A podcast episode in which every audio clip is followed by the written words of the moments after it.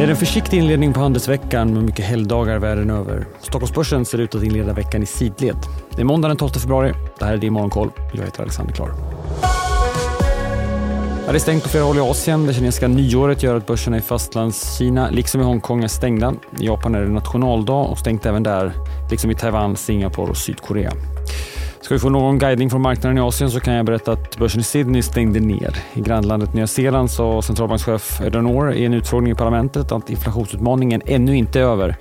Nya Zeeland uppmätte senast en inflation på fyra komma sju procent. Inflationsutfall blir viktigt den här veckan. Imorgon tisdag kommer amerikanska K P I-siffror. Inflationen i december var marginellt högre än väntat. Imorgon kommer siffror för januari och de väntas falla något. Både K P I och även kärninflation, alltså rensat för både mat och energi, väntas sjunka. Kärninflationen tros komma in på tre komma åtta procent. Dansk inflation redan om en liten stund. Den är betydligt lägre i vårt grannland.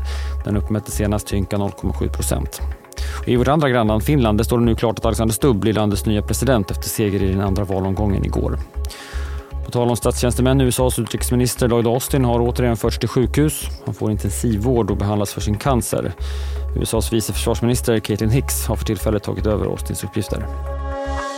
Vi vänder till Sverige. Det har kommit en rapport från Ratos. Man släppte preliminära siffror för några veckor sedan då man också sa att man hade hittat bokföringsfel i ett dotterbolag. Siffrorna för kvartalet är i linje med vad man sa då. Man gör ett något bättre resultat än i fjol och föreslår en höjd utdelning.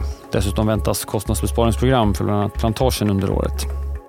Banken S E B:s boprisindikator som tar tempen på bomarknaden steg i februari till tjugofem.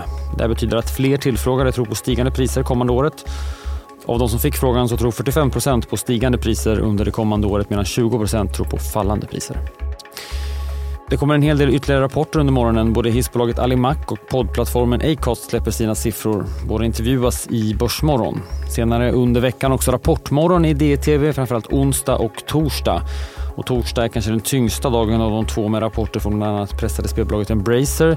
Detsamma går ju också att säga om Sinch. Även konglomeratet Storskogen släpper siffror, liksom Storytel och Betsson. Ni vet väl att ni hittar alla intervjuer vi gjort med bolagsvärderarna under den här rapportsäsongen på di punkt tv. I Morgonkoll är tillbaka igen imorgon bitti. Vi hörs då. Jag heter Alexander Klar.